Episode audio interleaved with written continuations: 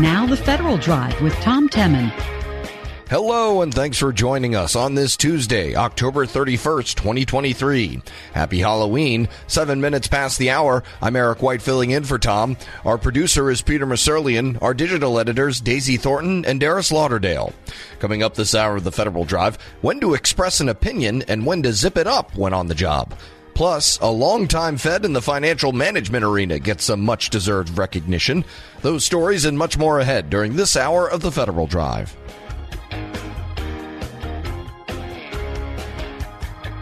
But first, the Biden administration is calling on all agencies to staff up on experts in all things artificial intelligence. That's according to an executive order that President Joe Biden signed on Monday. The White House is also calling on agencies to set policies for how they will use AI tools internally to further the business of government. For an update on all of this, Federal News Network's Jory Heckman joins us with more. Jory, welcome. Hey, Eric. Thanks for having me. So, what does this EO mean for federal hiring, first off? Well, more than any other executive order of its kind that we've seen before, this one really has more to dos for federal agencies and internal use of AI within the federal government, more than any of these other ones that we've seen. And hiring is a huge part of it here. This executive order directs the Office of Personnel Management to lead a government wide AI talent surge. And we'll get some more details on that soon. But a senior administration official briefed reporters on this EO Sunday evening, and he said that agencies are really going to be encouraged to use the full breadth of hiring tools at their disposal, including direct hiring authority to get new talent in the door. And that includes a couple of programs meant to target early and mid career technologists and get them into government. Those include the U.S. Digital Service, U.S. Digital Corps, and the Presidential Innovation Fellowship. All right. And so, where can these applicants go if they're looking to work in the government as part of this new AI executive order? Well, what's really helpful about this latest effort is that the administration has updated AI.gov. It now features a portal for potential job applicants to scope out all the opportunities that are available to them. It has a link to good old usajobs.gov, which is just the government wide portal for all openings, but also gives applicants a heads up about those fellowship programs that I mentioned just a moment ago, and some agency specific initiatives that are also trying to get off the ground here, specifically around AI and this emerging technology. AI.gov in its update says that agencies are really looking for AI talent to assess, pilot, and launch AI use cases within these federal agencies. So this is what agencies have been waiting for is this guidance on AI, but what else are they getting from the administration when it comes to artificial intelligence? Yeah, this executive order has been long anticipated, and there's more to come for agencies in terms of this guidance. The Office of Management and Budget is expected to pretty soon release additional guidance to agencies about how they should use AI in their day to day work. We caught a draft version of that OMB memo, uh, which has not yet come out, but what we've understood about that so far is that when it does release, it will give agencies about 10 new to dos around AI, and that includes naming a chief AI officer and developing an AI strategy that will be available to the public for them to take a look at. We're speaking here with Federal News Network reporter Jory Heckman. So it seemed as if a lot of the concern wasn't necessarily pointed towards agencies. There's a lot of concern about what tech companies can do with this technology. What does this executive order mean for those companies working under that realm? Yeah, there's a lot mentioned there for them as well. Under this EO, it cites the Defense Production Act and re- will require companies developing any foundational AI model uh, that poses a serious risk to national security or national public health to notify the federal government when they're training that model and get in touch with some red team experts within the government to uh, take a look at that and understand the full ramifications of what they're working on. That's a heavier hand than this administration or recent administrations have taken around AI. What we've heard initially from industry is that in a lot of cases, most companies aren't working on those foundational AI models. They're working things that are they're working on things that are a little more downstream of that. But still, this is a big deal that some companies will have to uh, be mindful of the federal government wanting a more active role in vetting this technology. There's a lot to unpack here, and I'm sure that the different roles will be assessed as things start to get implemented. But what are some of the agency specific actions that are mandated in the EO right now? Yeah, this is a real whole of government effort here. Some of the specifics the National Institute of Standards and Technology will develop standards for that red teaming, that testing of these AI systems that we mentioned just a moment ago. The Department of Homeland Security will take those NIST standards and apply those to national critical infrastructure sectors, you know, utilities like water and electricity, things that really just are foundational to the country running. And then the Department of Energy, along with DHS, will help out with looking at those threats to critical infrastructure, those threats that AI pose, and that includes cybersecurity risks. The Department of Health and Human Services will establish a new safety program that will receive reports of harm or unsafe use of AI, specifically in the healthcare space.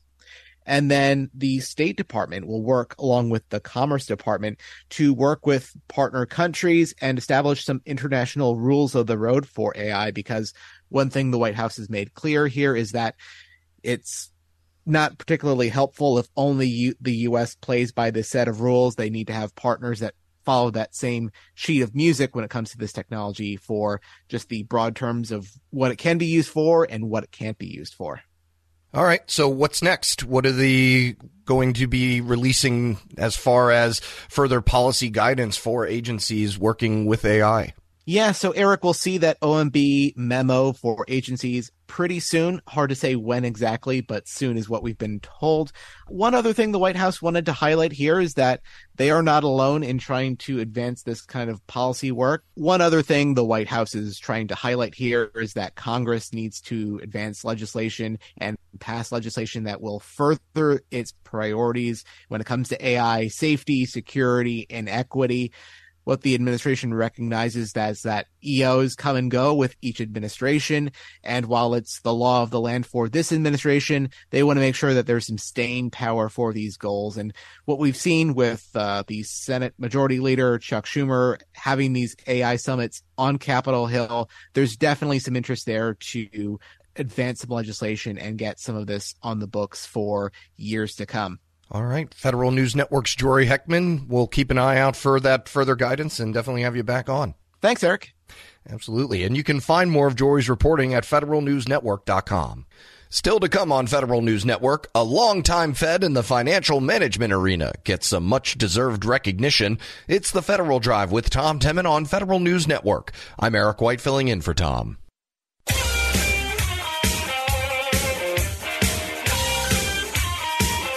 Welcome back to the Federal Drive with Tom Temin here on Federal News Network. I'm Eric White filling in for Tom. Recently, the Senior Executives Association announced the winners for its annual awards program. Among this year's winners was Avi Snow. Now retired, Snow spent several years as a financial manager for the Coast Guard, the Homeland Security Department, and ending at Veterans Affairs. I got the chance to speak with Avi to learn more about her career path. I, I came to VA in 2014 I came there, I was hired to implement a new integrated finance and acquisition system. At the time, I don't know if they knew or if we knew about adding assets to that, you know, integrated assets, finance and acquisition, but but you know essentially that's why i was brought to the department they had a antiquated still do 40 year old over 40 years old um, financial system and they it had never been integrated with with the acquisition system and so i came there to do that work and uh, that's what I did. yeah, and you, you say antiquated. Obviously, that comes with a whole host of problems. You know, coming from places such as Homeland Security and the Coast Guard, where you know maybe things are a little bit more updated. What were some of the challenges that came with having an antiquated uh, acquisition system? You know, interestingly, the biggest challenge of all was change management, is because when you have a system in place for that long and you have all the experts and you have all the people that know how to use it, they don't want to change. And VA is a behemoth. It's huge. It's, uh, you know, second only to DOD in size. And so, you know, I had done this work at Coast Guard. I had, you know, attempted to do the work at DHS. It was a very litigious environment, but we had implemented other systems, travel systems and whatnot, you know, with 23 components. And I can honestly say that I had never come across a culture like VA where it was just, it, it, it is the culture that will stop it. I mean, the system works, but the real issue is that you know, will the culture accept the change? And change management was one of the biggest difficulties. I would say so, so, you know, so there's that aspect of it. And then because it's such a legacy environment, integrating with other legacy systems. I mean, VA has systems that are over 60 years old. You know, they were in MUMPS. You know, this is stuff that came out of MIT in the 70s. and early 80s. And so that, you know, the technical aspects of some of that are very, very difficult. Um, so you have the technology issues. The other thing is, is that you actually have hospitals you know, we can't inter- interrupt that supply chain. I mean, you literally, you know, we can't impact patient care. We can't impact veteran care. And so what happens is, is you're literally working in an environment where the systems, no matter how antiquated they are, they're necessary for the everyday care and feeding of a veteran. Yeah, and obviously supply chain issues were front and center during the past uh, two or three years or so. Um, you know, given all the uh, problems that came aro- arose from the pandemic, it made things put strain, obviously, on the medical system. Um, what were your role, I guess, in managing just how you know where where finances were coming from weren't necessarily reliable? Well, we were integrating with those systems. So we actually worked with those folks. I mean, those systems were in place and operating and whatnot. But but our goal was to integrate seamlessly with those systems and not impact patient care um, in, in any way or any, you know, supplies to, you know, hospitals or clinics or what have you. So I mean those, you know, those operated as they as they do, it was our job to figure out how to integrate with those systems without impacting it. You know, there it's just all the things that have to be taken into consideration as you move forward with an effort of this scale. We're speaking with Avi Snow. She is the retired Associate Deputy Assistant Secretary, Financial Management and Business Transformation, and also the recipient from the Senior Executives Association Senior Executive Professional Lifetime Achievement Award. Um, let's get into those words lifetime achievement. Obviously, a, a long career. If you could just give us a few highlights and what are your what you feel are your biggest accomplishments, and why do you deserve this award, Avi? yeah, well, it's humbling, I'll tell you. You know, I started out at, uh, you know, it's funny. I started out as an ADP intern in the 80s and I went to the night vision lab and I worked on, we were very much, I mean, night vision was soldier in the field and I worked on all kinds of different programs there. I was there for Operation Desert Storm, the original issues with Bosnia, you know, like, so working on all those, you know, part of big teams, really outfitting soldier in the field to you know accomplish you know whatever the you know whatever the the missions were. I i also had the luck to be at night vision when the everything started going to the web. Um, you know and so and and it was a very innovative place to be and it was it, it, was research and development. And so i i was really on that cutting edge of www you know and and um, it was interesting because the army had actually had arpanet long before there was you know the world wide web and so I, I really learned a lot about technology there. And then I went to the, the, the Coast Guard, and of course, very very different mission than the Army. But I got into uh, more of what I would call support systems. I actually worked on. Uh, it's funny. I worked on a, you know the HR system at first, whatever. But I I met Ed Murray, who actually was my boss's boss at the VA, and they were doing they were actually moving Coast Guard systems from you know, at the time it wasn't even really client server, but it was really, they had um, just very localized systems, and we were moving everything to the web. So that's really where I got my experience with financial systems, simplified acquisition systems, and and, and integration. Um, really doing a lot of cutting edge stuff, moving systems, because the the Coast Guard was actually divided into in, into quadrants. We had Lant Area and Pac Area, and you know there was the there was the North United States and the Southern United States, and of course Coast Guard they had all the waters. You know, think about all the water, the waterways, the lakes, the you know so so what we started doing is consolidating everything and bringing everything to the web and and that's really where I got my start on the you know on the financial and acquisition system side.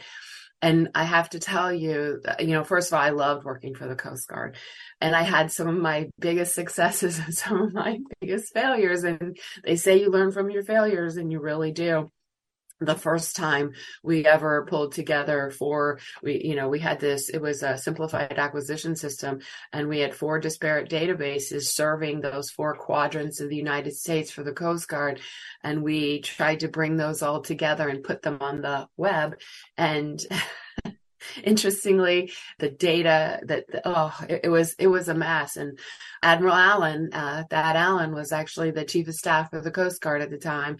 And he's like avi you're going to fix this right? And i go yes sir i am. You know?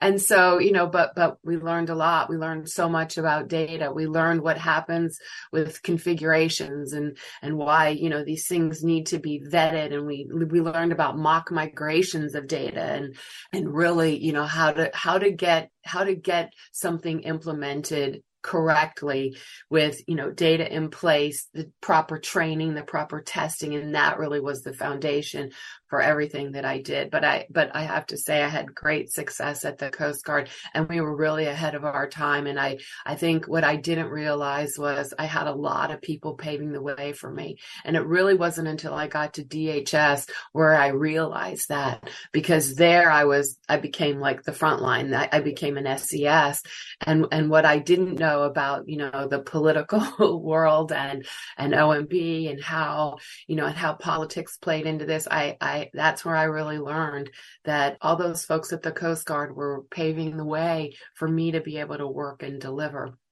And like I said, we you know, we had incredible success. You know, 9 11 happened and we were able to bring on TSA and the air marshals and domestic nuclear detection, bring them all onto one system and, and then, you know, and, and then go from there. So at least they had finance and acquisition and simplified acquisition, you know, that purchasing power, you know, those kinds of things. And then, you know, they asked me to come to the department and do the same, you know, across of what was becoming the Department of Homeland Security. So I think my the the real success to make a very long, answer, just slightly longer, was was really that ability to work and deliver at the Coast Guard. It, it really provided the foundation for everything that was to come. Avi Snow is retired Associate Deputy Assistant Secretary for Financial Management with the Veterans Affairs Department. You can find this interview at our website. Head to federalnewsnetwork.com slash Federal Drive. Listen to the Federal Drive when you want, wherever you get your podcasts. Still to come on Federal News Network. With a new speaker in the House and a plethora of new cyber guidelines, what contractors can do to navigate through all the changes. But first, when to express an opinion and when to zip it up when on the job. It's the Federal Drive with Tom Temin on Federal News Network. I'm Eric White filling in for Tom.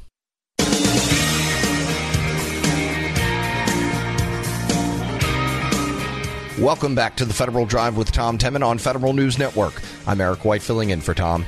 Whether it's the war in Ukraine, the war in Israel, the House Speaker race, or any of a zillion controversial topics, everyone has an opinion. As a federal employee, can you express your opinion out loud and not get fired for it? Federal Drive host Tom Temin got advice for this and a few other matters from federal employment attorney John Mahoney. This question, I guess, is coming up in a lot of offices. It's not exactly Hatch Act issue, but if you loudly and express an opinion and Lord knows there's some controversial opinions going around what what uh, can feds do and what should they not do? Well, they should not be engaging in political speech at work. That's the bottom line. That's the easy answer because it does approach a Hatch Act violation if they are found to be engaging in partisan political activity while being paid by the United States to be an employee. Well, if it's, say, you know, this side is right or that side is right in a particular conflict, that's considered political, do you think? Depends on the context. Obviously, people can express their views on issues of national importance for sure. But if it's labeled, you know, in a partisan way, that can get people in trouble. And it's certainly something to avoid, both in the office while at work and also on social media if you're a federal employee.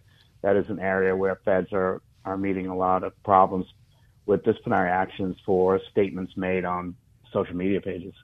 Yeah, and I guess extremist type of views or views that are anti one group or another, that could be taken as out of bounds also, I imagine.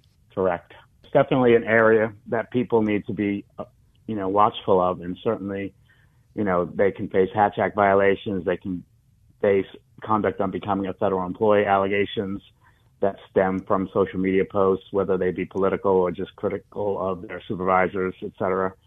So it, it's something that feds need to be aware of and, and be careful not to get in the mix of. But they could be facing disciplinary action, separation, or leave, or even firing. I guess if if uh, they go too far.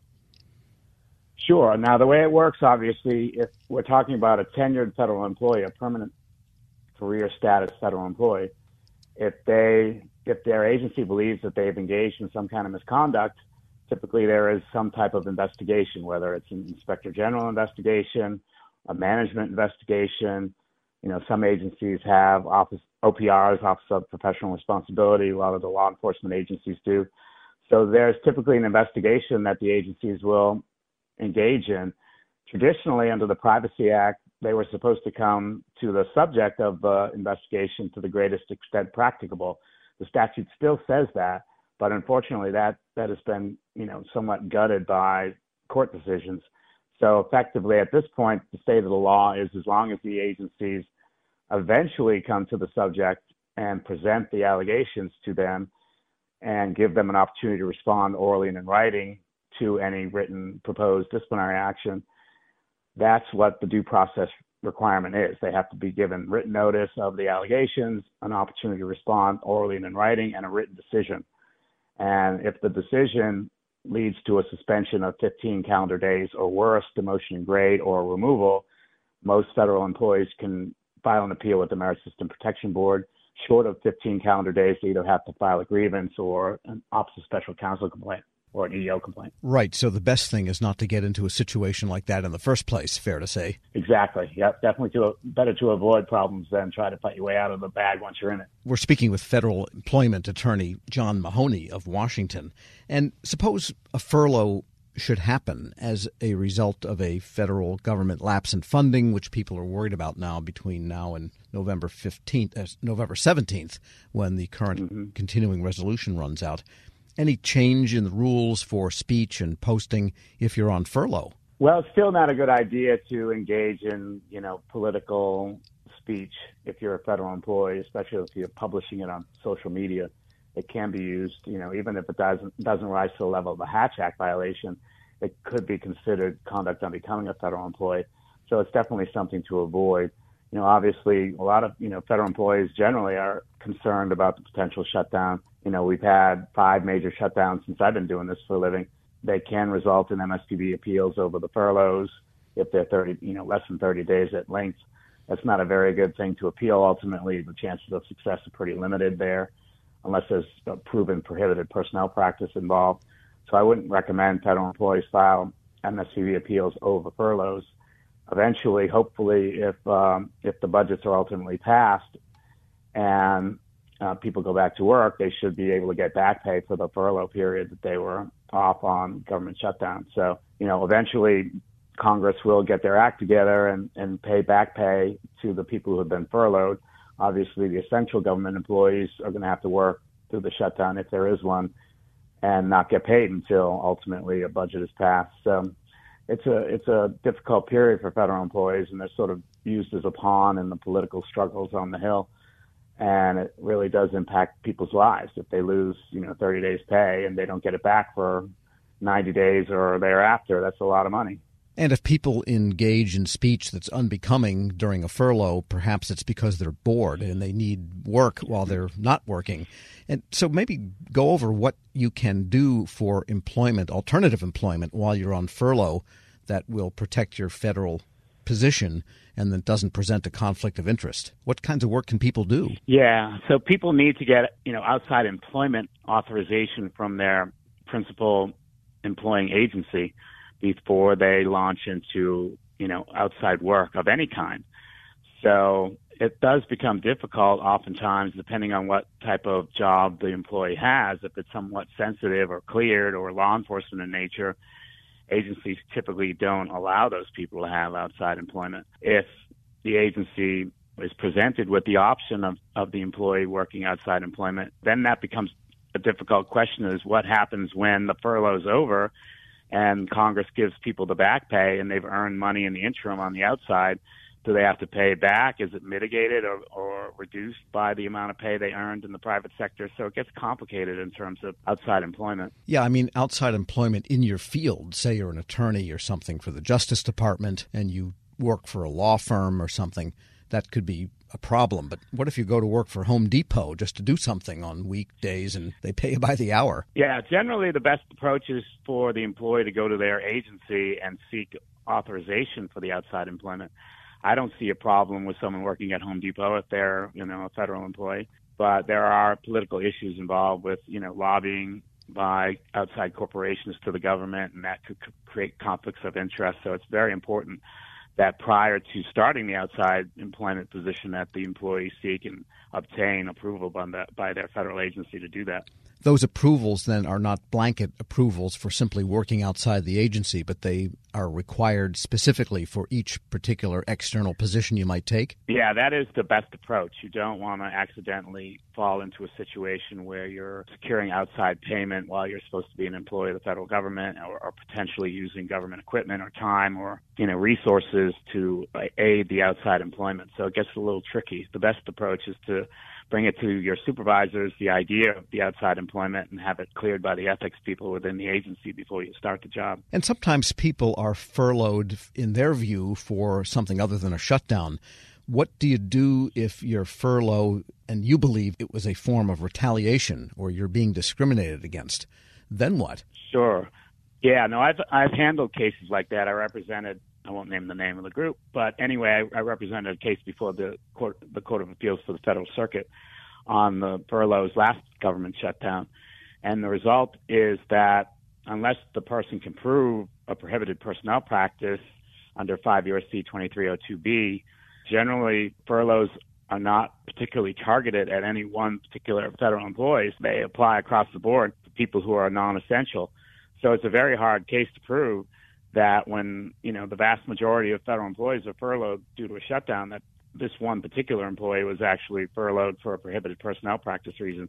It's a very difficult case to win. Yeah, because you have to do that proof, and that's paperwork and time. I mean, how long does it take? Sometimes it's these can be months long processes. Years. Yeah, an MSPB appeal from front to back through a hearing and a petition for review can take literally years. Yeah, wow. So you really have to have persistence and you want the job badly, or it becomes a matter of maybe a sense of justice that makes people pursue so long? Yeah, certainly federal employees have a strong sense of justice. That's why they're in this business uh, of public service. So they do tend to want to die on the stake for uh, particular justice positions that they take on things. But you got to be smart. You know, you got to be cost effective and efficient in how you decide to handle prohibited personnel practice cases. Otherwise, they can cost hundreds of thousands of dollars and take years to litigate. Attorney John Mahoney specializes in federal employment issues. We'll post this interview at federalnewsnetwork.com slash Federal Drive. Hear the Federal Drive on demand. Subscribe wherever you get your podcasts. Still to come on Federal News Network, with a new speaker in the House and a plethora of new cyber guidelines, what contractors can do to navigate through all the changes. It's the Federal Drive with Tom Temin on Federal News Network. I'm Eric White filling in for Tom.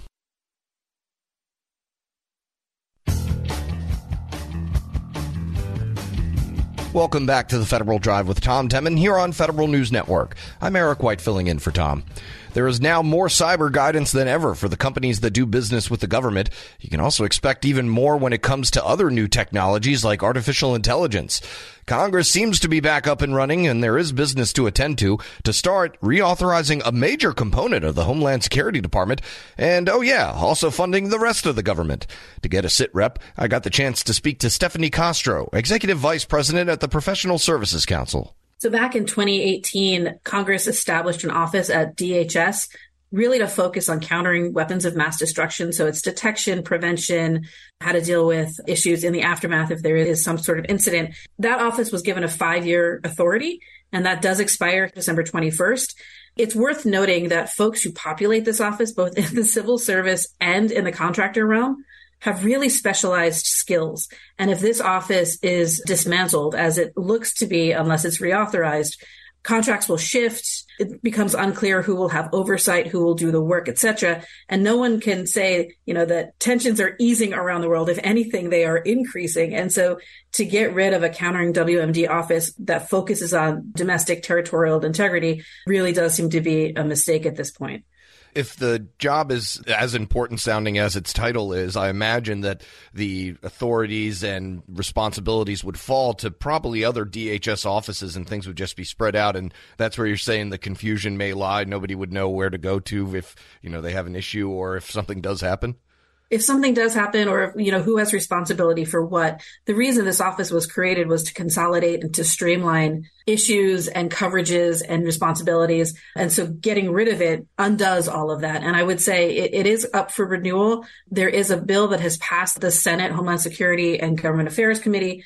We are encouraging folks on the hill to find a vehicle to complete this reauthorization one concern that we do have, Eric, and, and, I'll be frank about this, is that the office loses its authority on December 21st, as I said. But to get there, you have to start dismantling it weeks ahead of time. So civil servants who have been assigned to that office will either get reassigned or rift. And that is not a word I use lightly. Contractors you know, are retaining their workers on this work. But if they're unsure the contract is even going to continue, those workers, contractor workers might be looking for other employment as well. So this is an area where we need to attack and get this authorized sooner rather than later before we lose all of this wealth of knowledge and expertise. Yeah, you mentioned how unique this expertise is. And so the contracting field is probably not that large, but can you tell me a little bit about, you know, what sorts of contracts this office is involved with and just how many people that it is responsible for? Well, I don't have the numbers of people in terms of the contractors assigned. I would say we have a range of contracting officials within the department itself, but on the private sector side, these run the gamut from very large corporations down to mid-size, even some smalls are involved. They handle things like radiation portal detection. So when you come into the port of Long Beach, or whatnot, you do get screened for radiation, for nuclear, for, you know, some of the waves that you can detect to make sure that whatever is coming into the United States is safe. These are also used in postal facilities, at airports. That is the kind of responsibility that contractors have in this space. And if there's any gap or any question of gap or loss of expertise in this area, we could really feel it in the United States. So uh, what we are doing is encouraging Congress to find a vehicle for this reauthorization to get it done so that we can retain the goodness that's been created over the last five years. Speaking with Stephanie Kostro from the Professional Services Council, shifting gears a little bit here on the contracting side. A few more boxes to check for contractors when it comes to cyber hygiene. What is the first things first sort of approach that contractors will have to take with all these new cyber rules coming across from several federal avenues? You know, Eric, it makes me smile because we've been talking about cybersecurity for so long now. We are seeing a plethora of proposed rules, interim rules, including everything except the one that we've been waiting for most um, on the Department of Defense side, which is the Cyber Security Maturity Model Certification Program, CMMC, which has become my favorite four letter word over the last few years. We are still waiting for the proposed rules. We understand that it's sitting with the Office of Information Regulatory Affairs at OMB. Hopefully we'll see that sometime soon. But I would say the executive branch has not stayed quietly on the sidelines waiting for CMMC. They are proceeding full charge ahead. We have lots of different proposed rules. Last year, we talked on this program about activities the Securities and Exchange Commission was taking about cyber incident reporting. That rule went final not that long ago. We are looking at cyber information sharing, threat sharing, all sorts of information coming from the agencies from NIST, the National Institute of, of, Standards and Technology, we are seeing a lot of work on the cybersecurity framework, which is really what's supposed to be the umbrella of standards that companies and agencies themselves have to adhere to, different standards for different kinds of folks. But that is all a swirl right now. And then to add on to that, the president just signed out an executive order on artificial intelligence, also giving some responsibilities to NIST and so we'll have to watch very carefully how the cybersecurity and the artificial intelligence worlds come together. You know, it's a Venn diagram of, of, with a lot of overlap here of what artificial intelligence can do and what it can't do, or what it should do and what it shouldn't do. So that's what we're watching very, very closely. Yeah, and this is just the beginning, right? I imagine there are going to be several asks for extension for commenting and compliance. Well, I'm glad you raised that, Eric. Uh, two of these rules, uh, proposed rules, the comments are due December 4th, but one of them is more than 100 pages long with lots of detail. The other one is close to that length. We, along with many other associations, have asked for a 60 day extension for both of those, bringing the due dates to early February. This is really to allow us to digest and see exactly what the implications are. One area I would mention is just due today, October 31st, is comments on an RFI that came out of the Office of the National Cyber Director the Office of the National Cyber Director is looking for how best to harmonize all of the cyber regulations. What I find interesting is that this request for information comes sort of at the beginning of this latest spate. Um, you know, we'll have a lot of things to talk about. These other proposed rules, again, I mentioned comments are due either in December or hopefully February. So remaining engaged with ONDC, the Office of the National Cyber Director, to make sure everything is aligned and makes sense. I think this is going to be a repeated conversation. Yeah, and the one that kind of could sneak up on folks is the new NIST rules when it comes to protecting controlled, unclassified information, just because contractors have already had a tough time even identifying what that is. And hopefully, this will bring some clarification, I would hope. I would hope so too, Eric. One of the issues that we're facing is you know, different agencies have different interpretations in practice of what controlled unclassified info, CUI, or, or some people even call it CUI, what that means and, and who can own it, who can protect it, uh, and what to do. You know, it's it's not classified, so it's not governed by the structure of rules, regulations, and policies that govern classified information, but understanding what it is that you have when you have controlled unclassified information and how to treat it. We're really looking forward to getting the rules of the road there really defined so that we can move out on what needs to happen. All right. And new congressional leadership seems to be in place. Things are going to maybe get back to a little bit of sense of normality here, but he's got his work cut out for him, the new speaker, because there's always going to be a shutdown clock, and now he's on the docket. Uh, what is uh, your hopes for the future as this new leadership team moves in? I love this question, Eric. Thanks for asking it. Speaker Johnson, for many of us, came out of nowhere. You know, we were so focused on some of the other speaker candidates. But Speaker Johnson, when he was a then candidate Johnson for the speakership, released a letter where he outlined his intent to get all of the appropriations bill across the finish line before the current CR expires on November 17th. We saw them take action last week on energy and water. This week, we were watching them try to move on the ledge branch, interior environment, and then THUD, which is transportation and, and housing and urban development. And then two more bills next week and two more bills the week after that. This was the same kind of plan that Speaker McCarthy had, um, but he ran into several roadblocks early on, not even getting rules passed so that they consider these bills. My understanding is that Speaker Johnson would like the House to pass all of these bills, send them over the transom to the Senate so the Senate can take action, and then focus on a CR for whatever length is needed for that full year appropriation cycle to go through. We are fingers crossed that this could happen. We'll watch very, very closely what will happen with those three bills this week because, you know, this is sort of what tripped Speaker McCarthy up getting bills to the floor and out of the House over to the Senate. And so I wish Speaker Johnson all the luck in the world, but we're really going to watch closely to see if he's got the power necessary to get these off the floor and maybe be able to capitalize off of some sort of honeymoon period, if that even exists for a position like Speaker of the House. you know, it looks like that honeymoon is the very, very short, maybe delayed even. I don't even know. Um, but November 17th, which is the end of the current CR, will be here sooner than you know it. Um, and there's a lot of work to get done and very few legislative work days to get it done in. Stephanie Kostro is Executive Vice President at the Professional Services Council. You can find this interview at federalnewsnetwork.com slash Federal Drive. The cybersecurity field is growing faster than ever, but the number of unfilled cyber positions has also reached new heights. A new report on the cyber workforce includes some important findings for federal agencies and contractors. For more, Federal News Network's Justin Doubleday joins me. Justin, welcome to the program. Hey, Eric, how are you? I am well. So, what are the findings from this latest report on the cyber workforce? Yeah, so this report was put out by the International Information System Security Certification Consortium, better known as ISC squared, it found that the cybersecurity workforce has reached a record high 5.5 million people. That's up 8.7% from 2022. But there's roughly 4 million more cybersecurity professionals needed worldwide.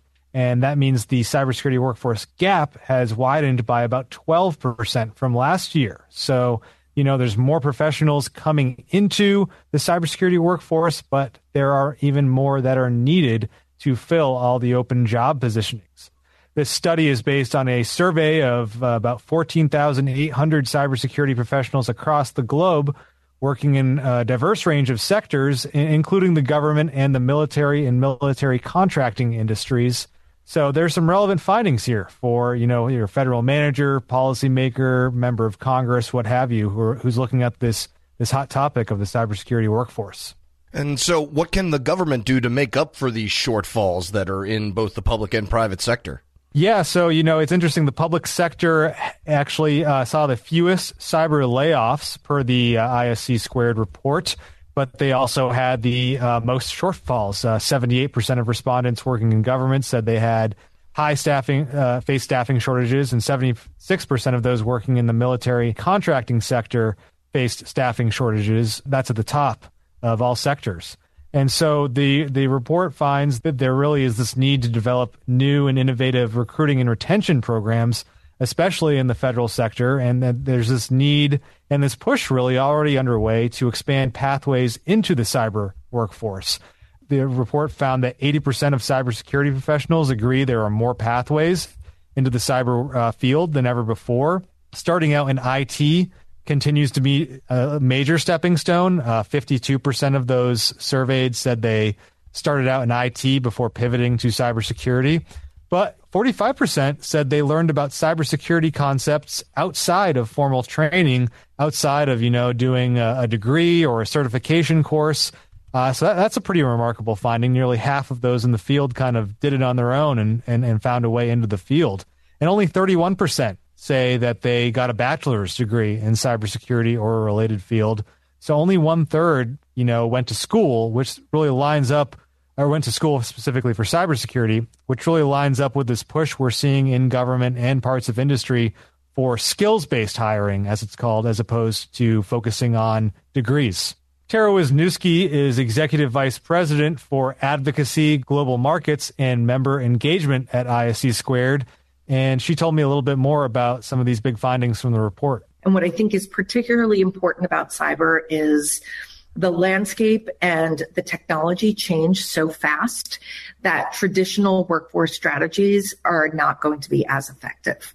And so w- there really is, um, I, I think, a call for what can the federal government do to open up the talent pipeline Tara Wisniewski from ISC Squared. We're speaking with Federal News Network's Justin Doubleday. So, are any agencies going to start adopting new cyber hiring practices to help mitigate some of these shortfalls?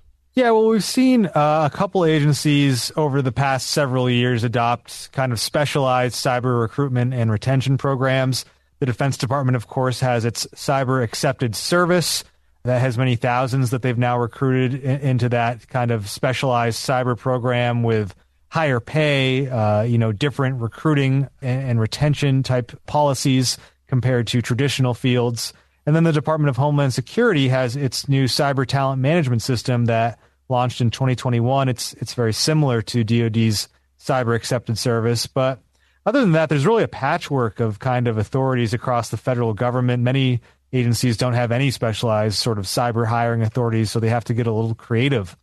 The uh, White House earlier this summer released a cyber workforce and education strategy, and it really prioritizes the shift to skills based hiring, where you're doing sort of skills assessments of applicants who are looking at a federal cybersecurity position as opposed to the traditional, you know, degree requirements and self assessments and things like that. That's early early days though. Congress is also in some quarters pushing the administration to kind of open up the aperture in terms of who's qualified for a cyber position. A, a bill called the MACE Act that passed in the House last month would actually require agencies to use only skills based qualifications as opposed to degree based qualifications for cybersecurity positions. So there's some movement, but as I said, it's early days. When you talk about human capital these days in any field, really, you have to talk about diversity. What was in the report about that? Yeah, the ISC squared report included uh, actually found a link between skills based hiring and diversity efforts, the success of diversity efforts. Organizations that used skills based hiring have an average of 25.2% women in their workforces, which is you know, relatively high for the cybersecurity field, as sad as it is to say, it's it's still very much lagging behind these days, and that compares to 22% for those who have not adopted those practices. So a three percent margin, but there there's definitely a margin there. And one of the major goals of the White House's cyber workforce strategy is to strengthen the cyber workforce through greater diversity and inclusion. Uh, uh the the theory is that if you can open it up to skills based hiring, you can also get greater diversity and inclusion in your cyber programs. And, you know, that's something that the White House is looking at, something federal agencies are looking at. And so, you know, Wisniewski told me the face of cyber is really changing. More women are coming into the field, more diversity in terms of race, class, and gender, and just more diversity of people coming in from alternative routes other than, you know, the traditional pathway of a college degree or, you know, starting out in IT. So th- there's there's some movement there in the diversity front as well in this report.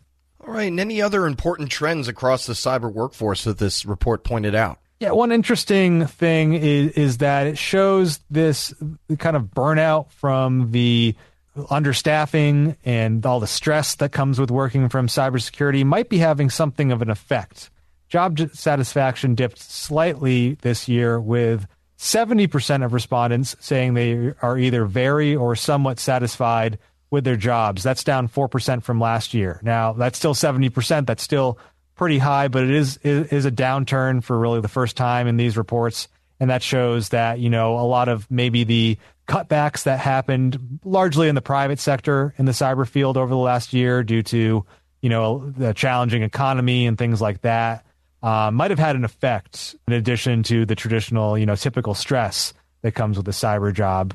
Uh, Wisniewski pointed out to me for you know federal agencies and policymakers that cyber requirements and regulations are also kind of on the rise. It's been a big priority of the Biden administration to set cyber standards. And just with all these cybersecurity incidents that are happening, there's this push to have more requirements in place across sectors. But Wisniewski argues that should come with a corresponding push to have some more cyber workforce uh, development because these requirements are actually increasing the demand for cyber employees. Here, here's what Wisniewski had to say about that. If there's going to be a move to legislate and regulate, there needs to be a lot more, I think, communication and focus on what that means and what that impact is. We would love to see, I think, whenever that comes out, there is also a stream of, you know, the commitment to building the workforce because we have to do something different. And again, that's Tara Wisniewski, Executive Vice President for Advocacy, Glo- Global Markets, and Member Engagement at ISC Squared. All right. Well, Federal News Network's Justin Doubleday, thank you so much for filling us in. Thanks for having me. And you can find more of Justin's reporting and a link to this report at federalnewsnetwork.com. It's the Federal Drive with Tom Temin. For the latest updates, stay with federalnewsnetwork.com or follow us on Facebook, X, and LinkedIn. I'm Eric White filling in for Tom.